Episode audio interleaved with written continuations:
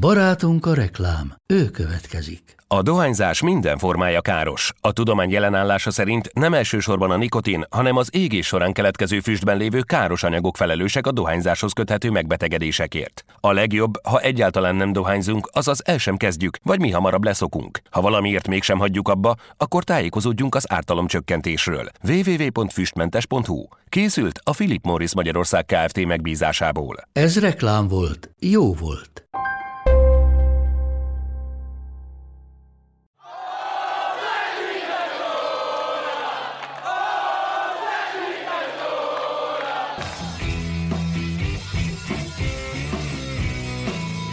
Teljes terjedelem.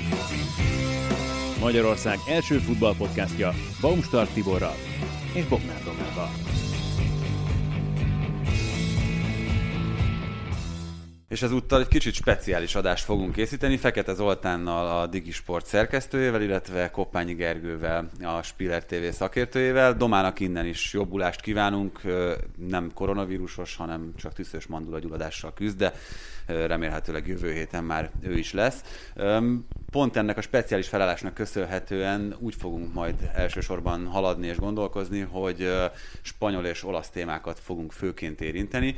Abból a szempontból szerencsés a mai felállás, hogy ebben a két európai országban futballozott az a Diego Armando Maradona, akinek az elveszítését természetesen nem hagyjuk ki ebből a mai műsorból sem, és rávonatkozik a kérdés is, hogy 7 szezont húzott tőle a szériában, 1984-től 91-ig. Ebben a 7 szezonban ő volt a legeredményesebb gólok tekintetében a Napoliban. A második legeredményesebb mennyivel szerzett kevesebb gólt bajnokikon, és itt ugye ez is egy lényeges dolog, hogy bajnoki meccseken, mint ő. Míg elmondjátok a választ, ezúttal is szeretnénk megköszönni a támogatást a mankév.hu-nak. Ja, annak Most ide... maradok. Most maradok. Igen, múltkor Geri beleszólt, és nem tudom, savba akartuk mártani, vagy nem, nem tudom pontosan mi volt a lényeg. Az a lényeg itt ennek az együttműködésnek, hogyha valaki esetleg gondolkodik abban, hogy férfi barlangot szeretne kialakítani, akkor keresse meg Király Lászlót, a menkév.hu tulajdonosát, és hogyha jelentkezik nála, akkor árajánlatot kérhet, és még egyébként kap kedvezményt is, hogyha a teljes terjedelemre hivatkozik, úgyhogy szerintem érdemes, nincsen megvalósíthatatlan ötlet. Most szerintem ebben az időszakban különösen lényeges, hogy minél otthonosabban, minél jobban berendezett szobákban tudjuk nézni az egyébként zajló eseményeket, mert egyelőre úgy tűnik, hogy bár vannak fennakadások, meg vannak nehézségek itt a járványhelyzet miatt, nem fog abban maradni egyik liga sem, nem? Ezt azért nem hiszem. Nem. Legalábbis az eddigi tapasztalatok mindenképpen ezt mondatják velünk. Tip, akkor? Na te vagy az olaszos. Akkor én, én alkalmazkodok. Köszönöm, nem raktál súlyt rám. Hát én azt mondom, hogy egy 40-nel rúgott kevesebbet. Jó, én nekem az 50-es szám jutott eszembe, úgyhogy akkor én ezt tartom is. Nem rossz tippek egyébként. Karéka volt a második legeredményesebb, de majd, vissza... de, majd, de majd visszatérünk erre, de csak azután, hogy beszéltünk arról, hogy Maradona milyen hatással volt a futballvilágra. Hogyha nem haragszatok, akkor én felvillantok egy kicsit személyes nézőpontot azzal kapcsolatban, hogy hogyan is interpretálták, hogyan is közölték az ő, ő halálhírét, és hallottam egy olyan szerintem rossz megközelítést ezekben a tudósításokban, hogy hát amilyen állapotban volt az elmúlt években, az alapján ez egy várható vég volt, és hogy már az elmúlt mondjuk 10-15 évben sem tudott sok olyan dolgot csinálni, amivel mondjuk az életművét azt gazdagította volna. Hát nekem ezzel kapcsolatban az a meglátásom, az a véleményem, hogy nem ugyanebből a közegből, de mondjuk, hogyha csak mondjuk Johnny Cash vagy Elton John nevét megemlítjük, ők képesek voltak felhagyni a korábbi ilyen életükkel, tehát nem tudhatjuk azt, hogy Maradonának nem lett volna-e esetleg pár olyan éve még, amit, amit hasznosan tud eltölteni, akár a maga, akár a futballra gyakorolt hatása szempontjából. Hát ilyeneket azért elég nehéz megtippelni, hogy ő azt nem, hogy milyen állapotban volt, mert azt, azt láttuk, és és nekem igazából nagyon, nagyon méltatlannak tűnt ez, a, ez az egész sztori, már mikor a 2018-as VB-n is ott a, a skyboxokban felakadt szemmel ö, ünnepli a gólokat, meg ö, ketten segítik fel a lépcsőkön. Ö, újra néztem azt a, azt a két órás filmet, ami Maradona nápoi korszakáról szól, és gyakorlatilag annak azzal van vége, hogy amikor elhagyta Nápolyt, akkor ő, mint futbalista nagyjából megszűnt létezni, és utána már csak a mítosza maradt meg. Na már most, ha ez 90-91, eltelt 30 év, és, és úgy gondolom, hogy igen, az életművéhez nem tudott már futbalistaként, edzőként, meg pláne nem tudott annyit hozzátenni. Elvett belőle? Igen. Szerintem igen. Megint csak a méltatlan szót tudom használni, mert, mert nagyon, nagyon fáj úgy nézni egy, egy félistent, vagy isteni magasságokban járó, de mégis esendő embert, hogy, hogy végigmegy a, a Boka stadionjában, és, és már nem tudja két kezét összecsapni, hogy, hogy hálásan megtapsolja a közönséget. Szóval ezt, ezt szerintem elég, elég fájdalmas látni. De hát a futballra gyakorolt hatását azt nem az elmúlt 20-25 év maradónájából kell megfejteni, hanem az az előtti korszakból. Igen, hát az a helyzet, hogy, hogy ahhoz, hogy Maradónára úgy emlékezzünk, meg úgy tekintsünk, ahogy tekintünk, ahhoz egyébként némileg egy, ö, ellentmondva neked, ö, ugyanúgy kellett az a fajta esendőség, ami benne emberi oldalról mindenképpen megvolt. Tehát az, hogy, az, hogy ő milyen klasszis volt, az nyilván senki sem ö, vitatja.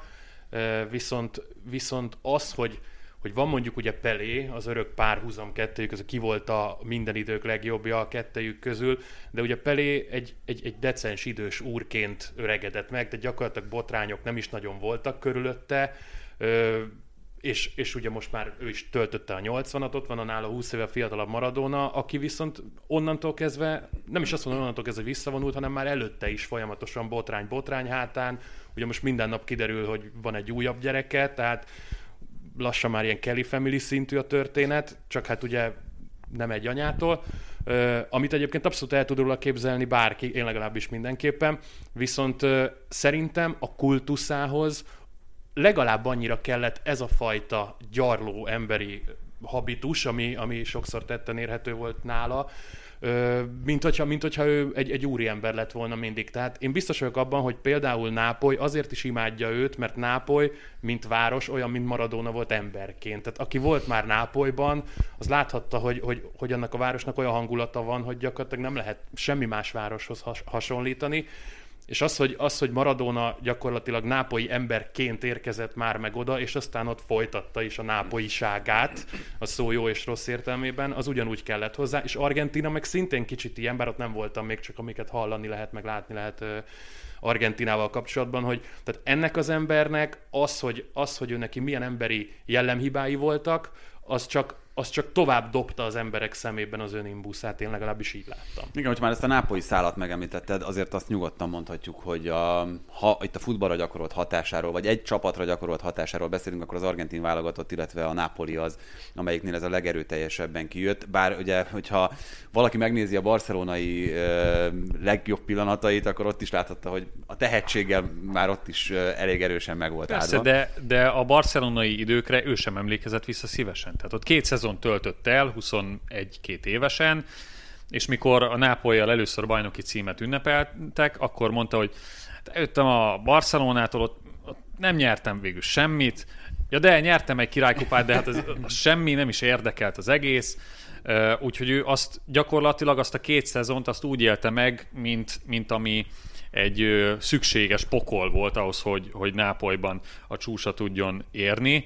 Hát gyakorlatilag ugye a két spanyol szezonja, már a Nápoly előtt, a szeviai időszakot nem ide, ide számítva, az elég furcsán sikerült, hogy az első szezonban egy komoly fertőzés miatt sok hónapot kellett kiadni, aztán meg Olykocsá nyolc darabba törte a bokáját, tehát ö, nyilván ez sem adott hozzá ahhoz, hogy ő, ő barcelonai ikon ö, lehessen. Igen, viszont ugye Nápolyról pont Gennaro Gattuso mondta itt az Európa Liga sajtótájékoztatón, hogy Nápoly, ahogy ő is megismerte, a leginkább dél-amerikai európai város, és ez szerintem egy tökéletes jellemzése Nápolynak. Viszont, hogyha itt már pokolt emlegettél, és hogy a, már a jellemét itt próbáltuk fejtegetni, akkor az mennyire hathatott rá, akár itt ugye negatív irányba, hogy Ugye Maradona egy korábbi nyilatkozatában maga ismerte el, hogy egyetlen egy nápolyi utcának nem tudja a nevét, és nem azért, mert hogy annyira buta lenne, mert nem léphetett ki a második naptól kezdve gyakorlatilag a nápolyi utcára úgy, hogy ne szednék miszlik be őt az emberek a szeretetük miatt.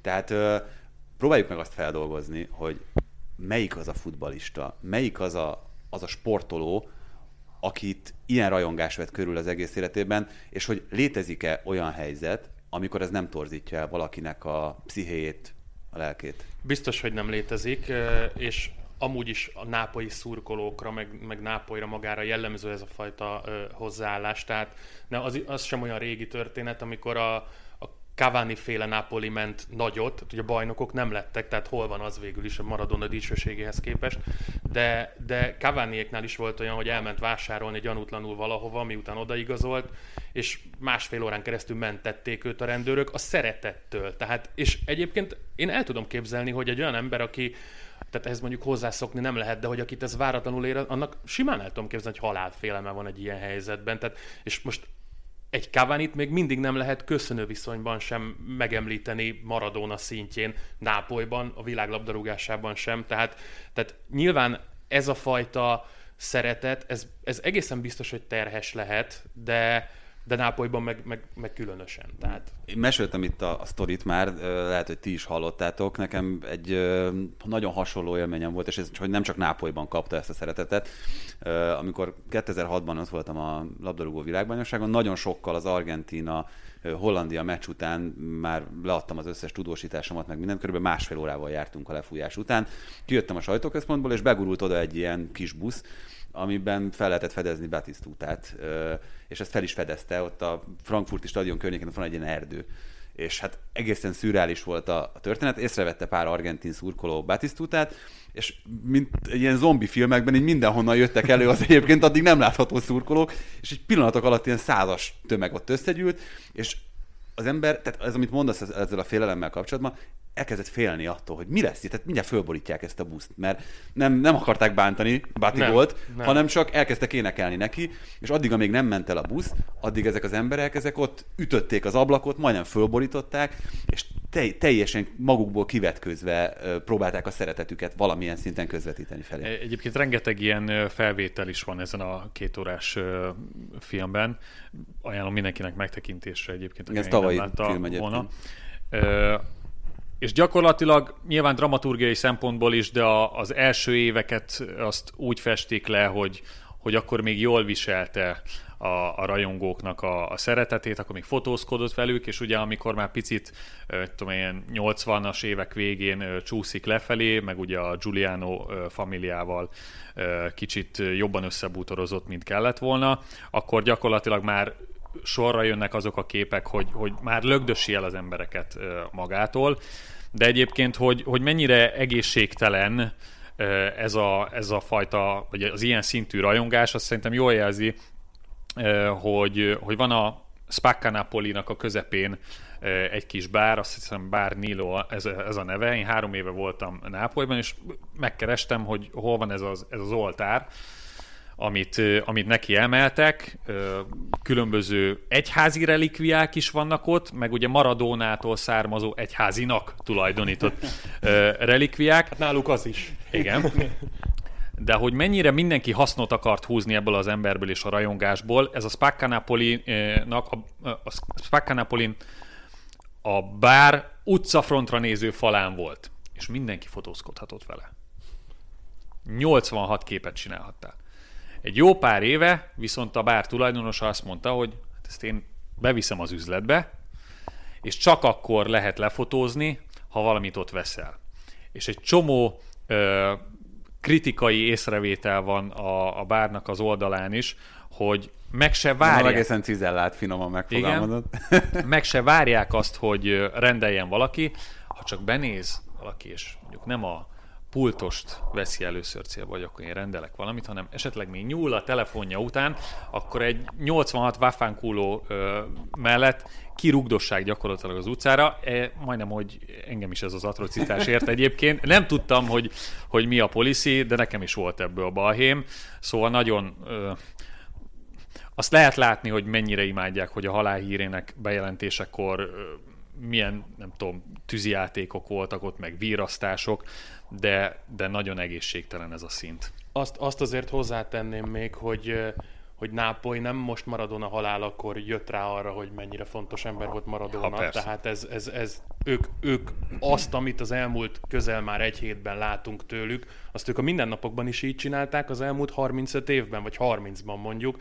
Tehát, tehát ez, ez náluk nem egy olyan, hogy most akkor lovagoljuk meg ezt a halálhullámot, hogy minket sajnáljon mindenki a legjobban, hanem, hanem egész egyszerűen én szerintem nincs még egy város, ahol egy konkrét személynek akkora kultusza lenne, mint Maradonának Nápolyban, mert mondjuk Rómában ugye ugye a katolikus fellegvár, meg, meg Vatikán, meg minden, de a pápát azt istenföldi helytartójaként imádják a római emberek. A Nápolyban, meg Maradona konkrétan az Isten volt. Tehát, hogy, hogy, hogy még, még ő fölötte is, és, és, és ez, ez nem egy új dolog, és ez mindig is így lesz. Tehát az, hogy, hogy, hogy mentél ott bármelyik utcán Nápolyban, és hát nem ebben, a, amit te mondtál, ebben a, a vendéglátóipari egységben volt ez a, ez a maradónás sör hogy, hogy, hogy olyan nem, sört nem volt ennyi időm, hogy ezt, meg, ezt megnézem, mert, mert akkor az utcán találtam magam. Mi, mi már egyből úgy mentünk be, hogy akkor egy maradónás sört, nem mint hogyha mindenképpen sörözni akartunk volna, de, hanem csak uh, tudtuk, hogy hát ide be kell menni, és akkor megnézni, és mint egy múzeum, nem jegyet veszel, hanem gyakorlatilag egy sörre beszálló kártyád, és akkor onnantól ez a bent aztán fotózhatsz, amíg, amíg élsz. Tehát, hogy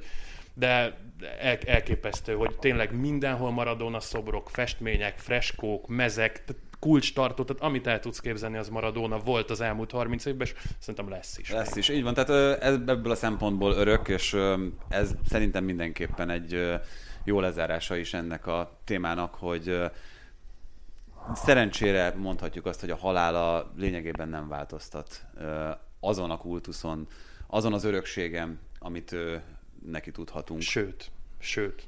Tehát ő azért idő előtt ment el, és valahogy az emberekben az van, hogy aki idő előtt megy el, azon valahogy még tovább emel az, hogy ő idő, idő előtt ment el. Még hogyha nyilván mindent meg is tett érte. Tehát, tehát az, hogy ő fiatalabban, sokkal fiatalabban távozott, mint ahogy az indokolt lenne, mert a 60 év az bőven nem az a szint még, amikor az embernek már el kell mennie, az, az, valahogy, az valahogy talán még nagyobbat emel rajta, mint legendán.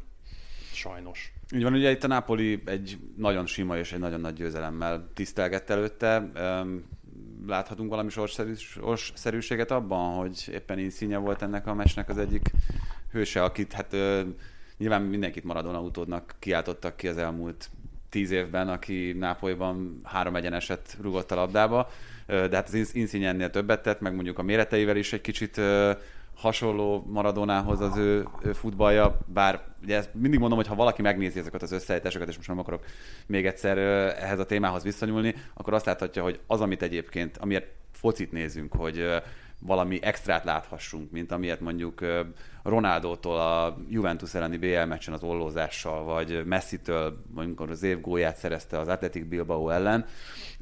Vagy olyan... Ibrahimovic ollója 40 vagy, Igen, a, a, a svéd válogatottban, de, de olyan maradonátom volt meccsenként 2-3. Nem? Tehát, hogy ez, ez, ez az egészen elképesztő sokszor. Igen, legalábbis amit mi láttunk, tehát mármint úgy értem, hogy a magyar emberek láttak, mert nyilván mi korunkból fakadóan azért nagy részt lemaradtunk Maradónának a legszebb éveiről, tehát hogyha most valamelyik én korombeli 35-36 éves ember azt mondja, hogy figyelj, te én ettől a Maradonától össze voltam esve, nem hiszem el neki, mert nagyjából a videó megosztókon tudod látni, vagy esetleg olyan emléked lehet, amikor a 94-es világbajnokságon már a gót érte a gól örömnél. Tehát, hogy, tehát a, a, a, nagy éveiről nem csak amiatt maradtunk le, mert fiatalabbak vagyunk jóval, mint ő, hanem azért is, mert akkoriban még nem tudtad a szériát, vagy a, vagy a vagy a La Ligát folyamatosan követni hétről hétre. Tehát láttál mondjuk egy évben talán három meccset, amin a Maradona játszott, akkor szerencsés voltál alapesetben de nyilván utólag minden megszépül, meg hát azért higgyük el, tehát nem véletlenül ő lett az, tehát akkor lehetett volna akárki a 70-es, 80-as évekből kiemelve, ő lett, tehát biztos, hogy megvan az oka. Bocsánat, még, még egyetlen egy sztorit akkor ide beszúrok, hogy az előző heti Britanniára készülve Szekeres Adrián fölhívta Pöröskei Gábort, aki ugye a magyar gólt szerezte azon a meccsen 82-ben, amikor az argentinokkal játszottunk,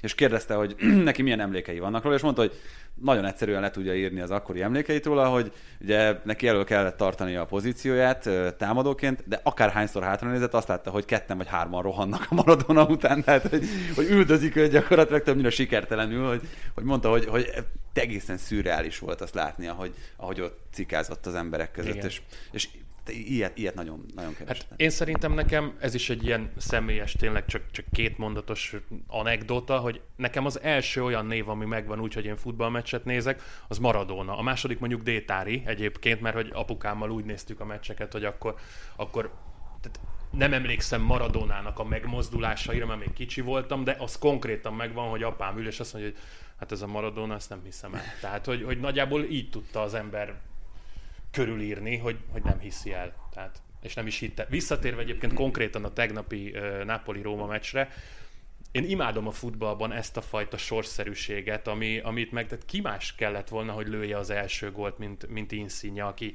a csapatkapitány. Mikor máskor simázták volna le így ezt az a meg, Igen, az meg a másik. Tehát hiába mondta azt A jól menő Rómát hogy, egyébként. A, igen, a, a, a, nagyon jól menő Rómát. Ráadásul úgy, hogy tehát én nem is értettem, hogy, hogy tehát ilyen gyengének a Rómát nagyon-nagyon régen láttam, mint amilyen most volt a Napolinak meg azért nagyjából mindenbe jövögetett, de tényleg az, hogy, hogy az első gólt Insigne lövi, aki csapatkapitánya a csapatnak, sőt, hát sokáig az volt, hogy na ő kaphatja meg majd a tízes mezt, amit Maradona ott. Erről szerintem lemondhat, fog, igen. Ezt, el kell engedni, de a, a, azzal, azzal mondjuk úgy vigasztalhatja magát, hogy azért a Diego Maradona stadionban majd még pályára léphet sokszor. Igen, meg ő marad a legendás 24-es. Így. Igen, igen.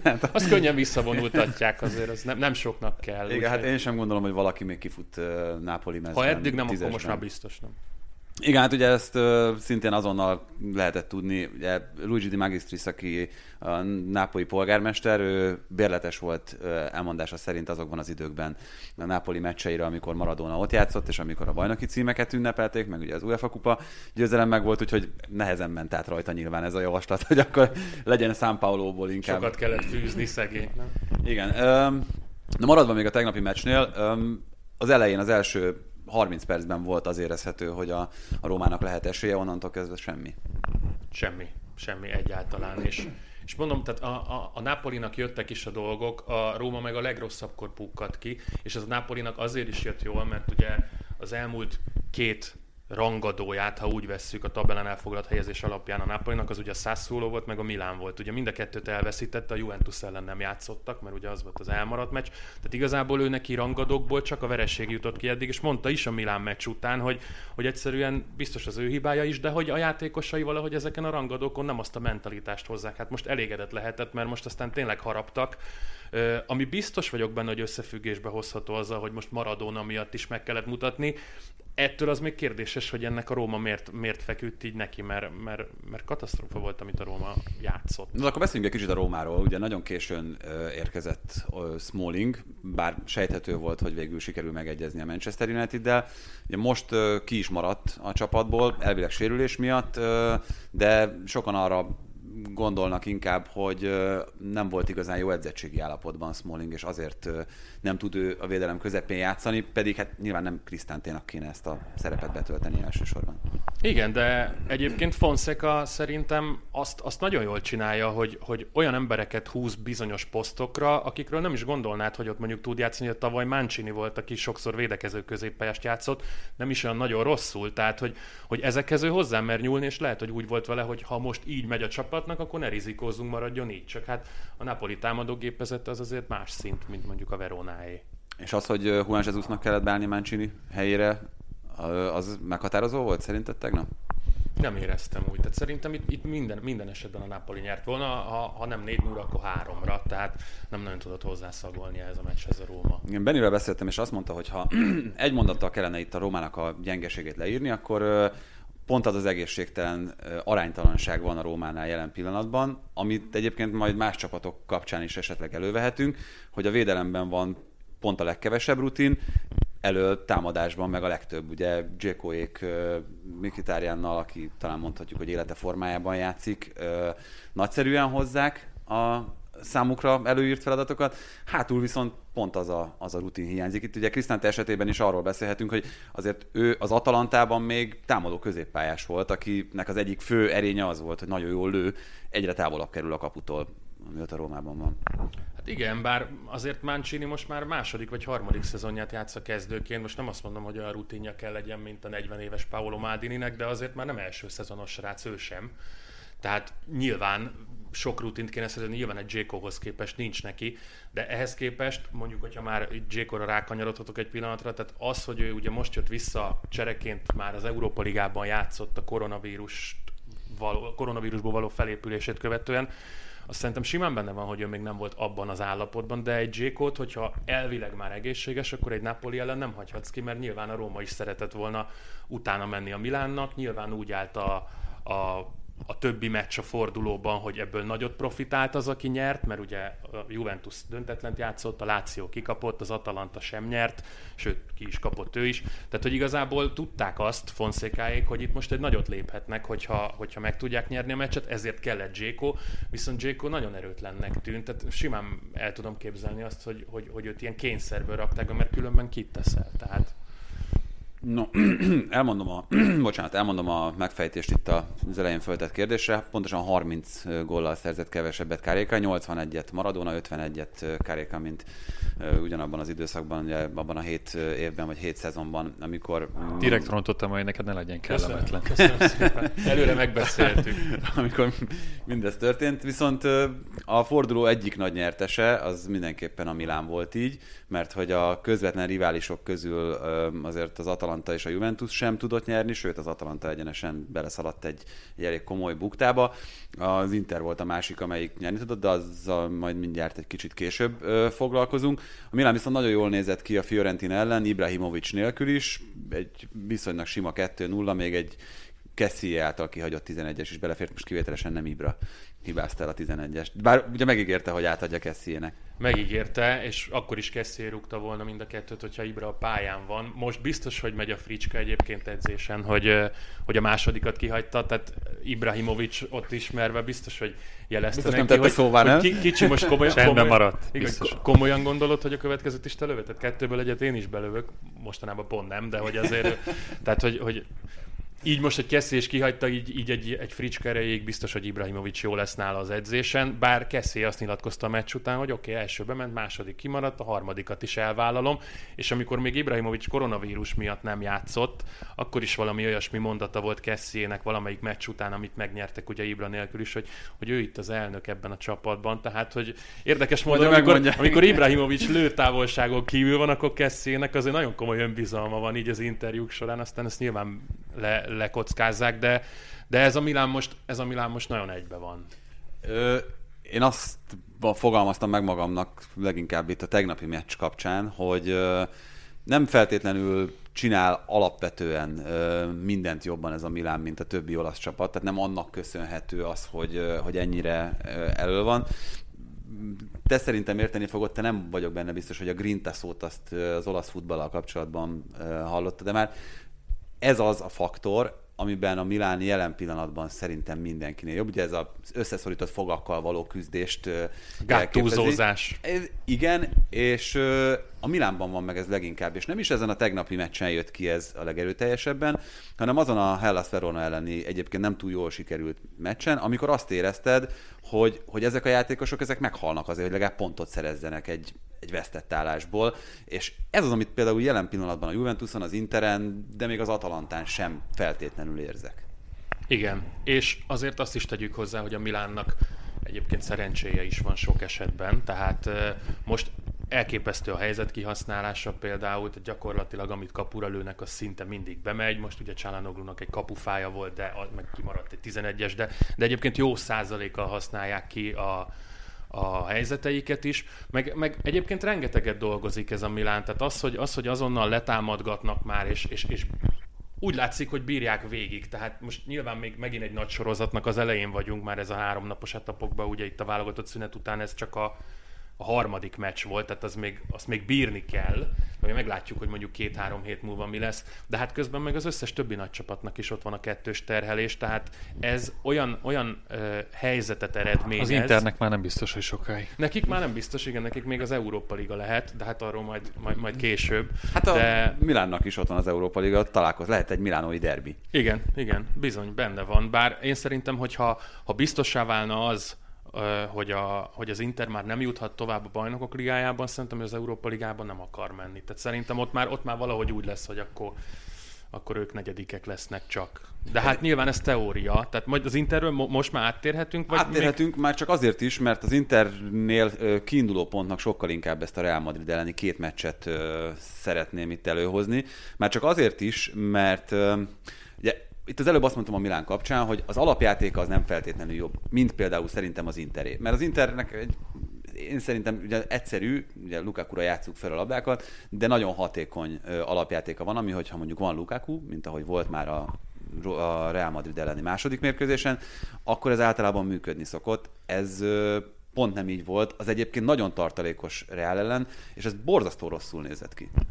Nagyon, és ráadásul azt sem lehet mondani, hogy Vidál idiótasága döntötte volna el az egészet. Tehát az első, első fél órában majdnem, hogy alig volt helyzete az Internek, szerintem csak... A Benzema és uh, Ramos nélkül felálló Real Madrid. Így van, így van. Amit meg lehet látni a spanyol bajnokságban, hogy nagyjából mennyit ér. Most egy-két mesből nem akarok végkövetkeztetést vonni liga erősségek kapcsán, de hogy engem kifejezetten meglepett, hogy, hogy az, az a meccs is ennyire sima lett. Ugye a hazai pályán is legyőzte a Madrid az, az Intert, és mondom, az első fél órában, ha jól emlékszem, pont egy Vidál lövés volt, ami kiment a K-szektorba. A, a Real Madrid pedig jó kis zidános megoldással szélről többkötte befelé a labdákat, és e, ebből viszonylag sok helyzetet is tudtak kialakítani. Én nem, nem nagyon értem, vagy nem tudom megfejteni, de segítsetek ki, ha nektek meg, hogy, hogy Conte miért bénázik ennyire a, a nemzetközi szintéren, mert én még nem bírtam rájönni.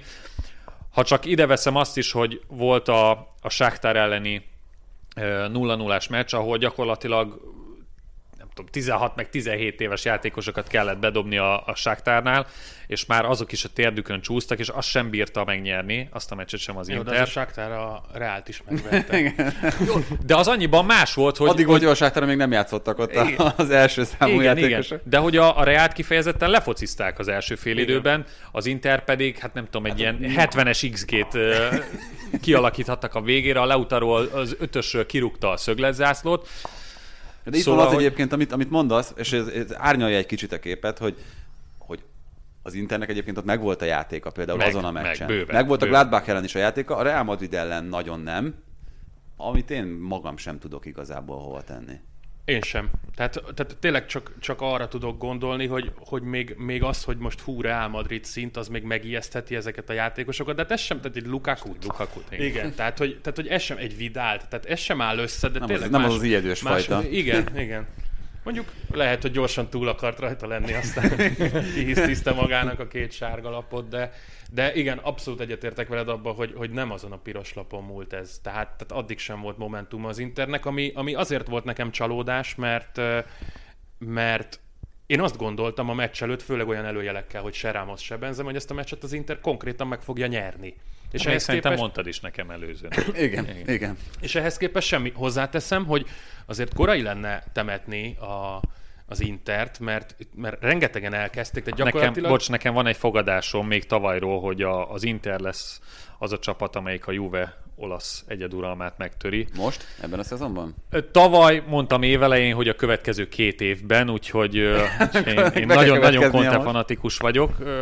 Még ebben a szezonban, hogy legyen belőle egy üveg Ginem, azt hiszem, abban fogadtam. De bocs. Hát lassan, lassan meleg a pite. De nem, egyébként tehát a bajnokságban sincs semmi lefutva egyáltalán, bármikor jöhet egy rossz széria, azért, azért még mindig sűrű. Tehát az, hogy a Milán most ellépett 5 ponttal, az egy dolog, de, de minőségben azért az Inter is, a Juventus is, én szerintem a Napoli is jelenleg jobb keret, mint a Milán, de visszatérve az Inter továbbjutási esélyeire, Szerintem simán benne van az a pakliban, hogy az Inter mind a Gladbachot, mind a Sáktárt megveri, és utána, ha a Gladbach kikap a Real Madridtól, ami megint csak benne van a pakliban, akkor az Inter tovább jutott. Tehát szerintem ez, ez nem egy ördögtől való forgatókönyv, különösen ha megnézzük mondjuk az Atalanta tavalyi. Egy ponttal többje van az igen, Internek, tehát mint a... gyakorlatilag biztosra vehető a továbbjutás. Szóval, hogy... Hát igen, én... csak a hat pont a különbség, igen, szóval nagyon, nagyon adnia minden, kell a gépnek. Mi, mindennek, hogy... össz, csak mindennek össze kell játszani. Mindennek össze kell játszani. Én nem vagyok meggyőződve maximálisan arról, hogy a Gladbachot a Real Madrid agyonveri az utolsó nem. fordulóban, pláne, hogyha nem is kellenek a pontok egyiknek sem. Tehát, hogy ott, Igen, de, ott hogyha, ki lehet de, hogyha, de hogyha az Inter megveri a Gladbachot,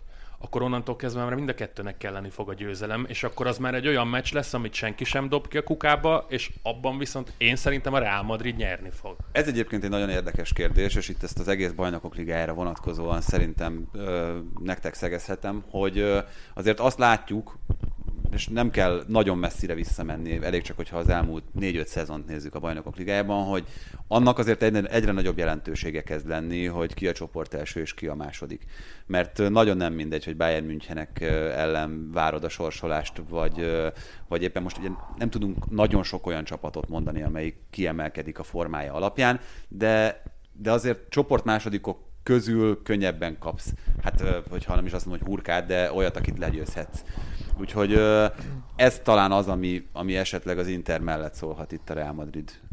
Így van, és ez, és ez maximálisan, tehát... Bár én, én pont a Barcelona kapcsán jutott eszembe, hogy ugye a negyedik fordulóra Messi és De Jongot otthon is hagyta Kuman, tehát hogy szerintem ott például annyira nem foglalkoznak azzal, hogy most első vagy második helyen mennek tovább. Ráadásul az ugye csak a legjobb 16 között jelent előnyt, utána már gyakorlatilag a az újra sorsolás miatt nem biztos. Jó, csak tehát ott, ott pont a legcikibb kiesni, nem? Egy nyolcad döntőben, hogyha mondjuk tényleg most a Barca esetében simán jöhet az a forgatókönyv, hogy tovább jutnak másodikként, most már nem nagyon, így a Juventus formáját elnézve, meg, meg az, hogy majdnem a, a csoda Barcelona. Igen, után. majdnem a Ferencváros ellen is megbotlott a Juve. Szóval benne van a pakliban az, hogy a most szinte verhetetlennek tűnő Bayern München kapják, és akkor ez egy, ez egy elég rosszul kommunikálható szezonnál hát főleg, válik azonnal. Főleg, főleg akkor, hogyha mondjuk a Real Madrid csoport után. első lesz, például. Hát, meg igen, hát, hogy van, van, van, egy, van, egy kis, van egy kis közelmúltja annak a Barcelona Bayern München párharcnak. Igen, igen. De hát most két meccs lesz elvileg. Tehát ja, most, most lehet 16-ot is kapni. De, de hogyha mondjuk a Real Madrid csoport első lesz, meg mondjuk a Sevilla is csoport első lesz, akkor meg még jobban nő az esélye, mert hát ugye spanyol-spanyolt nem kaphat, mint ahogy német-németet sem, tehát hogy, hogy akkor még nagyobb szansa lesz a Barszának arra, hogy kipörgessen neki egy Bayern München, de ott legalább meg lehet mutatni, hogy kisiklás volt a, az előző, csak hát tényleg jelen pillanatban szerintem nincs ember, aki nem a Bayern tartja Európa legjobbjának továbbra is. Annyiban még maradjunk az Internél, hogy a hétvégén volt egy szóló elleni meccs a csapatnak, ami nagyon-nagyon sima Inter győzelmet hozott. Papíron, mondom én, meg az eredmény tekintetében, mert hogyha valaki látta a meccset, ott azért az első fél időben szerintem volt három nagyon komoly helyzete a Szászolónak, Gyuricsics egy kapufát rugott, tehát jól nézett ki ez a az Inter is, meg, egy, meg az eredmény is, amit elértek, de nem volt annyira egyértelmű, mint amennyire, hogyha valaki ránéz az eredményre, ezt látja. Hát nem, de, de szerintem izgulnia sem kellett az Internek, és valahogy, valahogy nekem furcsa is volt, én az, arra számítottam attól a mestről, nem, én úgy voltam vele, hogy az Inter meg fogja nyerni, de azt nem gondoltam volna, hogy olyan simán, és hogy még a százszóló gólt sem fog rúgni, mert ez a százszóló az eddig azért rúgdosta a gólokat nem tudom, hogy mi lehetett a probléma. Az Inter most, most nagyon, mint hogyha, mint hogyha ez a Real Madrid elleni veresség, vagy én nem tudom mi, úgy, úgy felpaprikázta volna őket, és én, én nem éreztem azt, hogy ez, hogy ez azért necces nekik. Tehát egy pillanatig nem forgott veszélyben a győzelmük, és aztán a Sassuolo el is engedte hamar a meccset, azt lehetett látni.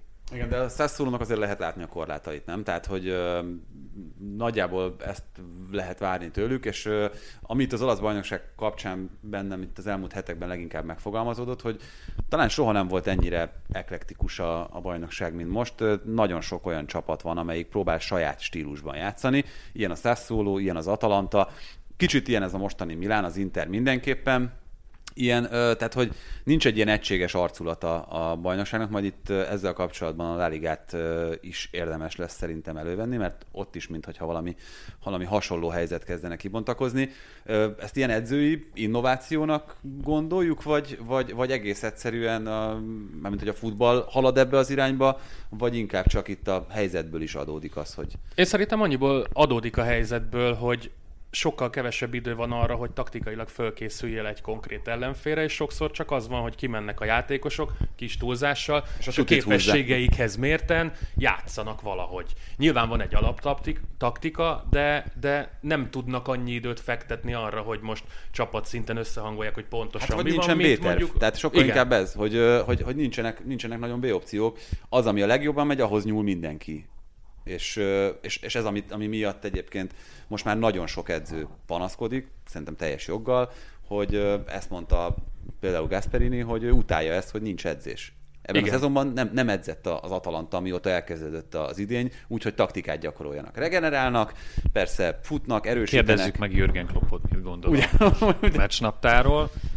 Én egy picit azt gondolom, hogy, hogy a helyzet hozza ezt, nem az, hogy most hirtelen minden edző stílus edző lett, és akkor máshogy játszanak, vagy nagyon megkülönböztethető a játékuk a többi csapattól. Szerintem inkább a helyzet adja ezt. A La Liga kapcsán is majd beszéltünk róla, hogy ezért néz ki így szerintem a tabella, meg azért, mert a Real Madrid és a Barcelona hozzá hűült a többi csapathoz, már bocsánat a kicsit erős kifejezésért nem tudom, hogy ez, ez szerinted Olaszországban hogy néz ki, vagy, vagy miért, abszolút, miért ilyen furcsa? Abszolút, és pont ezért ment ilyen jól szerintem a százszóló, tehát hogyha megnézzük a, az élcsapatokat jelenleg a bajnokságban, akkor a százszóló az egyetlen, akinek nincs kettős terhelése. Most nem tudom, Veronát oda vehetjük-e a mostani 7.-8. pozíciójával, én nem venném oda feltétlenül, de, de az eredmények ott... alapján egyébként rendben van. Meg ott is látod, hogy mit akarnak játszani. Tehát, hogy a... hát meg, meg ők azért tényleg stabilan védekeznek, a legkevesebb kapott góljuk van, nekik van egy hetük arra, hogy fölkészüljenek, egyébként sok esetben kifacsartan érkező csapatok ellen. Azért ez egy óriási előny,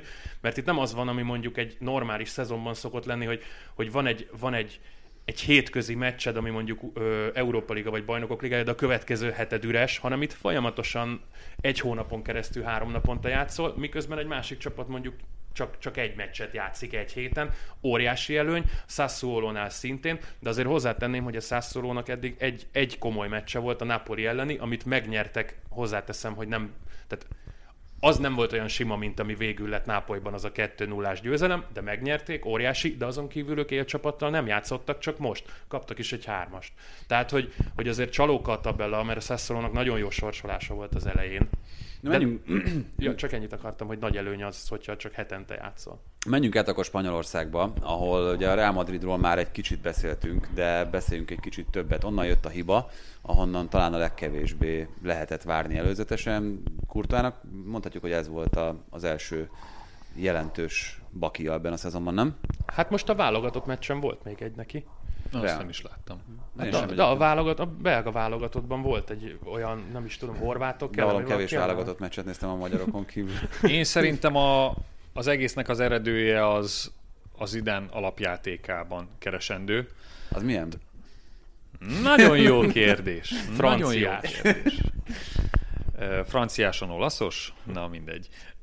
Szóval, hogyha nincs labdakihozatali sémád, vagy olyan támadásépítésed, ami, ami mintául szolgálhat, és tudod, hogy, hogy ebből 5 percenként látsz majd ugyanolyan labdajáratásokat, akkor bele lehet a leghátsó embernél hibázni egy ilyenben. Mert itt is az volt, hogy Kurta felnézett, és ha jól tudom, akkor, vagy ha jól emlékszem, akkor Kázemíró várta volna a labdát, és akkor azt pedig a, a Hosszerúnak kipasszolt, és nem látta, hogy gyakorlatilag ö, ott egy olyan pressing érkezik, ami hát nem az, hogy nyomás alá helyezik Kazemirót, hanem rögtön a labdát. Szóval szerintem ez, ez leginkább abból adódik, de én még mindig azt mondom, hogy tehát ilyenek előfordulnak, nem, nem ebből van a legnagyobb probléma, vagy nem ez a legnagyobb probléma a Real Madridnál, hanem az, hogy gyakorlatilag elkényelmesítette egy kicsit a csapatot az, hogy jó, akkor végül spanyol bajnoki címmel ünnepelték Zidánnak a visszatérését, minden rendben van, de hogy van minden rendben. Láthattuk a Manchester City ellen, hogy ez nagyjából mire volt elég, és én úgy látom, hogy nagyjából eddig lehetett elhazudni a, a tavalyi szezont. Egy borzalmasan gyötrelmes Barcelona és egy teljes vérátömlesztésen átesett atleti előtt sikerült ezt a bajnoki címet megnyerni, meg még ott volt, hát negyedikként, de pontazonossággal ugyanannyi pontja volt a, a Sevillának is, mint az Atletinek is, ott meg ugye jött egy ilyen 400 játékos nyáron, tehát nem... A ritka, viszony, ritkaság számba megy, hogy Viszonylag sok volt az új arc, és hát most azt, azt lehet látni, hogy egy, egy Prime Ramos és egy Prime Benzema nélkül csak egy Inter tudnak megverni. Ez nekem nem jutott eszembe, de tetszik. Szóval, hogy egy, egy top 4-es spanyol csapat, Európában meg, meg hagyjuk is, hogy ez, ez vajon mit jelenthet. Egyébként meg láttuk, hogy mit jelent, hogy a, a két forduló után volt egy pontja a Madridnak, meg úgyhogy a 85. percben 0-2-ről kellett kaparni a Gladbach ellen, meg a Sáktár U16 lefociszta őket, szóval, szóval komolyak a gondok, mindenki csapágyasra van hajtva, a Casemirónak abszolút nincs helyettese, a, a Benzemának egyáltalán nincs ö, helyettese. Most az, hogy, hogy Mariano gyakorlatilag nem, nem tudták elküldeni. Tehát amikor már átadó listára akarták tenni, akkor is mondta, hogy nekem nem baj, ha 8 percet kapok az egész szezonban, nekem az, nekem az megfelelő. Volt már, hogy egy Classicón egyébként ez, neki még ennél is kevesebb elég volt egy gólszerzéshez.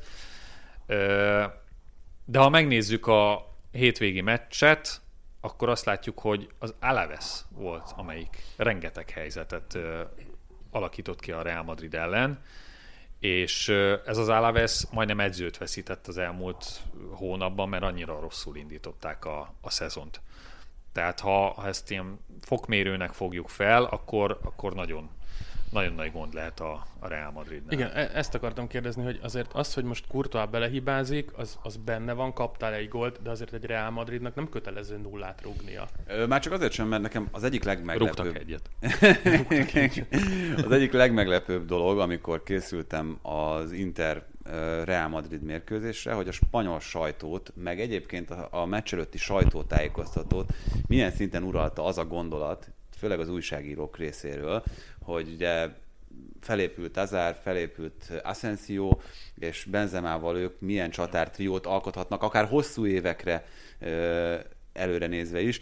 Nekem Hosszú önmag... évekre a 30 igen, pluszos. Igen, de, de nekem ön, önmagában a felvetés is furcsa, és ezekre egyébként Zidane készséggel válaszolt, és, és pozitívan ráadásul az, hogy igen, nagyon jó. jó. Hát jó. nagyon ügyesen tudja ezt hozni. Persze, ezt de, de, ez, de ez, ez egy ilyen nem ilyen talmi gondolat az egész, hogy, hogy most mi, miről beszélünk? Tehát, hogy ez a, ez a három játékos, hogyha lejátszanak egy szezont, és fantasztikus számokat hoznak, akkor beszéljünk erről, de, de, de volt olyan, aki már itt a ugye 2014-ben győztes Real Madrid támadó triójához hasonlított őket, hát ezt kikérem magamnak. De volt Azárnak már egymás után mondjuk másfél hónapja, amikor nem volt sérült. Most le kellett cserélni megint. Oké, oké, okay, de tehát, hogy miből adódik a sérülése? Az, hogy olyan hozzáállással érkezik meg, meg annyi súlyfelesleggel mindkét Real Madridos szezonjában, az valami egészen vérlázító, és akkor mondja, hát ha én el szoktam engedni magam végül is, hamburgerezek, ha, ha nyertem.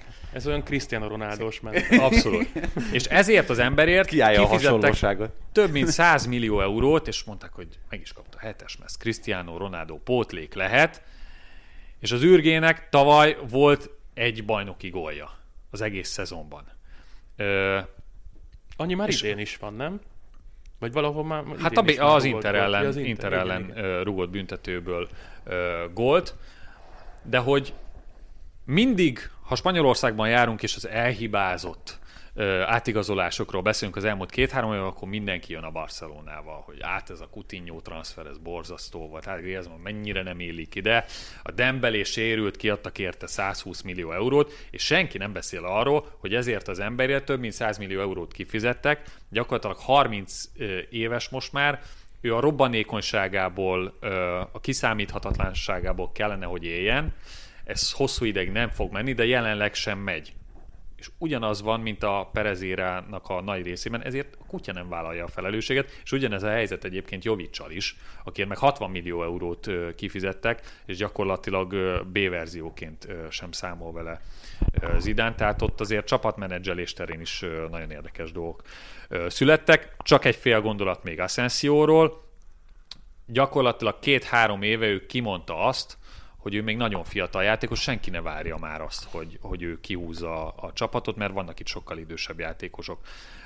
Én azt gondolom, hogy persze Ascensiónak a sérülése is nagyon komolyan betett, de mentalitásban inkább van a számegyenes Azár végén, mint a Cristiano Ronaldo végén. És ez is komoly gond. Igen, de egyébként oké, okay, Ronaldot persze pótolni kellett, bár nem tudod, tehát egy játékossal nem Persze. tudsz pótolni egy, egy, egy Cristiano Ronaldot, de hogy itt a középpálya közepe, az csak nekem laikusnak tűnik úgy, hogy, hogy oda, oda valahogy úgy nem látsz olyan erőlködést, hogy ki lehet, pedig azért Modric is elmúlt már 30 éves, Kroos is Egy van ez a... Négy éve. Igen, Kroos is 30-at töltött, szerintem ő is töltötte már talán a 30-at, nem? Így van, 30 tehát, tehát, hogy azért ott, ott a középpálya, ami, ami gyakorlatilag hát, uralta az elmúlt éveket. Fede Valverde azért egy, egy jó megoldás lehetne. Igazából a Real Madridban szerintem pont én azt gondolom, hogy még ott áll a legjobban Zidane, nem? Már leginkább, leginkább azért, mert Casemiro az, aki, aki gyakorlatilag tényleg helyettesíthetetlen, viszont az összes többi jelöltet azt a középpálya bármely pontjára be tudott tenni, tehát hogy folyamatosan ők ugye változtatják is a pozíciót. Jó, csak hogyha hosszú távról beszélgetünk. Tehát... És, igen. Ha hosszú távról beszélgetünk, akkor be tud hozni az öregecskedő középpályára egy iszkót, aki szintén öregecskedő. Hát meg ő, ő nem feltétlenül csereszabatos azokkal, akiket itt az előbb említettünk. E, igen, nem is pálya, nem is feltétlenül azon a részén ö, hasznosulnak a szkíjei, de ha már csapatmenedzselésről beszéltünk, akkor erről a középpályáról miért kell így lemondani egy Szabályoszról, miért kell így lemondani egy Márkos Jorentéről, ha a bal hátvéd pozíciót, ezt most nagyon zárójában teszem, ahol ö, Regilon megnézhetjük, hogy mit mutatott tavaly a Sevillánál, most mit csinál a Spursnél. A túloldalon megnézhetjük Hakimit, simán lemondtak róla, szóval ö, Zidán persze előadja a, a nagyon jóságos politikust ezeken a sajtótájékoztatókon. Ő az egyetlen gyakorlatilag, aki az elmúlt húsz évben ö, erősebbet tudott szólni sokszor, mint Perez, de most azt látjuk az el, a visszatérés óta meg pláne, hogy, hogy komoly ö, hibák vannak a, a döntési folyamatok végén nála. Kettő dologról meg mindenképpen itt beszéljünk Spanyolországban. Az egyik, ugye az Atletico Madrid most egy öngóllal tudott nyerni a Valencia ellen. Az jutott eszembe, hogy ez már a bajnokok szerencséje? Hmm. Mert Most aki... nagyon, úgy, nagyon abba az irányba mutat jelen pillanatban, főleg itt az Atletico bajnoki szereplését nézve minden, hogy, hogy ez, ez nagyon kezd úgy alakulni, mint hogyha Simeone csapatának szezonja lenne. Ez még inkább úgy látszik, mint 2014-ben, amikor meg ugye bajnoki címet ünnepelhettek. Egyébként nagyon más stílusú szerintem most már ez a csapat. A félidőben a Valencia ellen, ami 64-65 százalékban birtokolták a labdát az Atleti, a Valencia otthonában. Tehát az, azért ezt ízlegessük. Az, az a Simeone csapat, amelyik állandóan odaadta az ellenfélnek a labdát. Nekünk erre annyira nincsen szükségünk, ti csináljatok vele, amit akartok, mi majd könyöklünk, meg fejpárbajokat nyerünk. Persze nagyon leegyszerűsítettem. De azzal, hogy Márkos Jorentéből csinált egy ilyen... Majd könyöklünk. Igen. ez, nagy... ez egy milyen jó játékedem, amire lehet építeni. Simeone is. Igen, bocsánat. Szóval, hogy, hogy Márkos Jorentéből csinált egy ilyen olyan támadó középest, aki akár lehet második csatár is. A Joao Félix a tavalyi elég gyenge szezonja után úgy néz ki, hogy a spanyol bajnokság egyik, ha nem a legjobb játékosa lehet. Én azt gondolom, hogy, hogy aki nézte az elmúlt 10-11 forduló Spanyolországban, az, az egyértelműen azt mondja, hogy ez az atleti, torony magasan. És most, és most jól, jól számoltam, hogy ha, ha vesztett pontokat tekintjük, akkor 9 van a Barca meg a Real előtt, és igazából abban egyetérthetünk? Ezt így kívülről kérdezem, hogy, hogy még mindig ezzel a két csapattal kell harcolni az Atletikónak? Tehát, hogy ez a többiek nem fognak hosszú távon beleszólni, nem? Az, hogy a Real Sociedad ott van az élen, vesztett pontok tekintetében nyilván az atleti erősebb.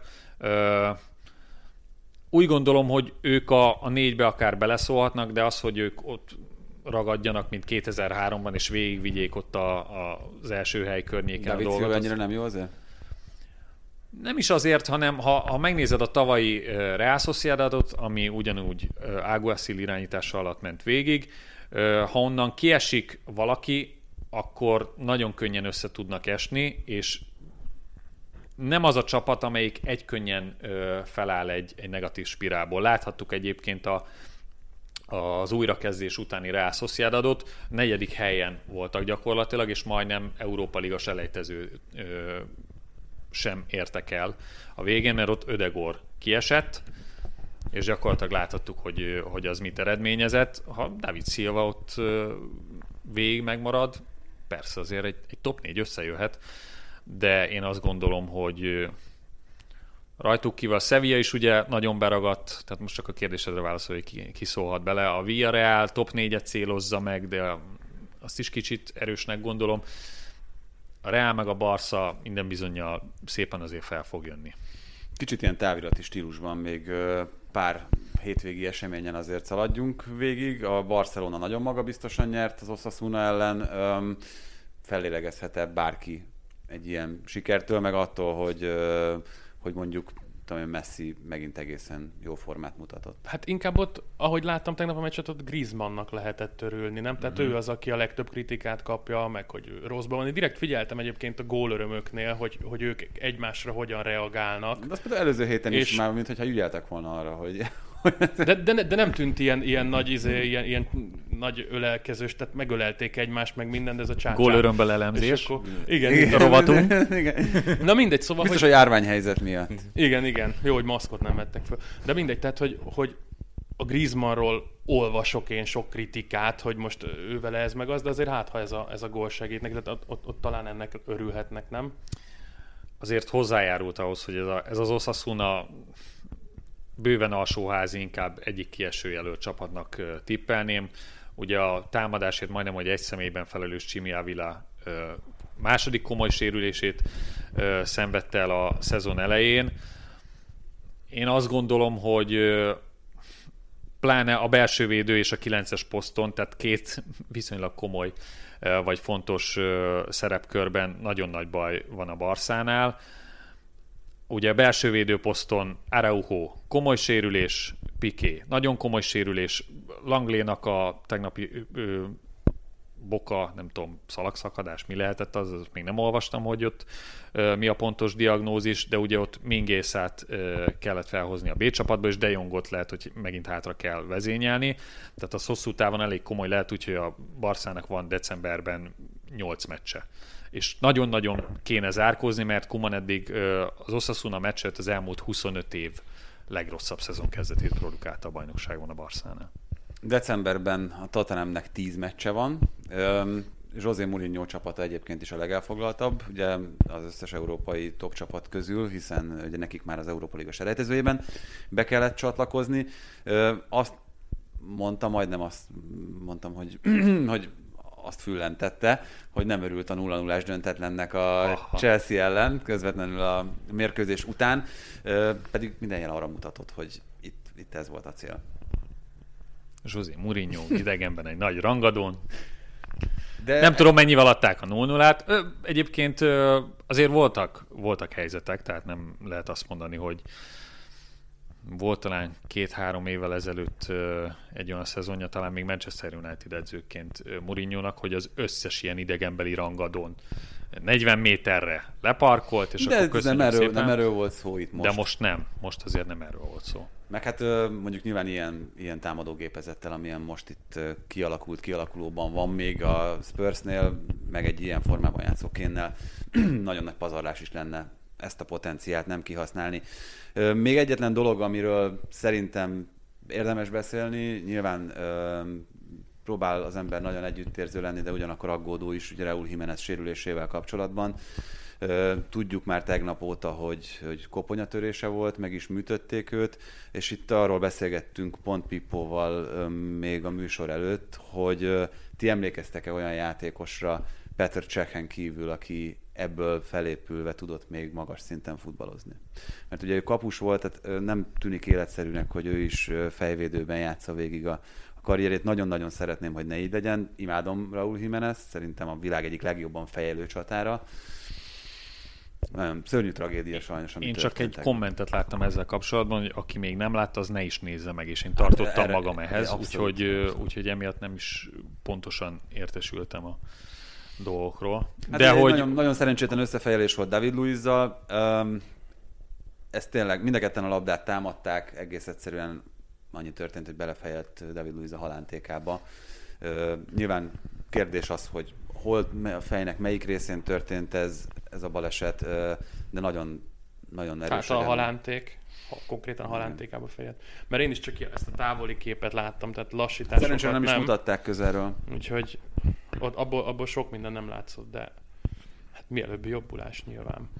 Mert most még egyébként de nem, nem, nem, nem úgy sem közölte. olyan játékosra, aki egy ilyen sérülés után. De én túl sok koponyatörésre sem emlékszem Igen. egyébként. Tehát, hogy... én, én, is ezt keresgetem most, és, és kapusokon kívül nem nagyon, nem nagyon találkozom Nekem, játékos most. Nekem sincs meg, de most még egyébként a klub azt kommunikálta, hogy, hogy, hát az, még meg, azt, hogy nem, hogy tudjuk, még nem hogy tudják, persze. hogy mikor térhet vissza, de hogy tehát ők nem, nem, nem tűnt pessimistának a közlemény, amit kiadtak, vagy a, vagy a híradás, hogy hát nincs ilyen, hogy veszélyben van a karriere egyelőre még, aztán reméljük nem is lesz. Hát igen, bízhatunk ebben. Az meg szerintem egészen felháborító, és erről nem is kell nagyon többet beszélni, hogy David Luiz ezután még végigjátszott a vérző fejjel az egész félidőt, úgyhogy többször Michael Oliver ott volt tőle másfél méterre, és láthatta, hogy, ahogy csorog a vér átütve a, a kötésem. Nem, tehát egyszerűen nem fogom föl, hogy, hogy ennek mi értelme lehetett, de szerintem ez ebben tökéletesen uh, Nagy harcos. Igen, hát ne, ne itt jöjjön ez ki lehetőleg. Na de hát köszönöm szépen, hogy eljöttetek, most ezúttal csak hozzám. Itt a Köszönjük, jobbulást kívánok én is. Hajrá Doma. Domának. Hajrá Doma, hajrá terjes terjedelen, nézzetek meg majd a videót is, hogyha tudjátok, köszönjük szépen a meghallgatást. Sziasztok! Sziasztok! Sziasztok! Ez volt a teljes terjedelem. Magyarország első futballpodcastja Baumstark Tiborral és Bognár Domával. Ha más podcastekre is kíváncsi vagy, hallgassd meg a Béton műsor ajánlóját. El tudod képzelni, hogy a podcastet, amit éppen most hallgattál, fél év múlva már a mesterséges intelligencia generálja? Mi sem. De ha érdekel, eljötte már a gépek lázadása. Hallgass bele az Embertelen podcastbe. Orsós Lajos vagyok, a műsor házigazdája. Egyelőre még élőben. Egyelőre. Fedezzük fel együtt, hogyan ismerkedik, randizik, mesél és vitatkozik Betty és Péter, két teljesen mesterséges intelligencia. Lajos, a podcast címét mond még egyszer, Léci. Oké. Okay. Embertelen podcast. Ez a műsor a Béton közösség tagja.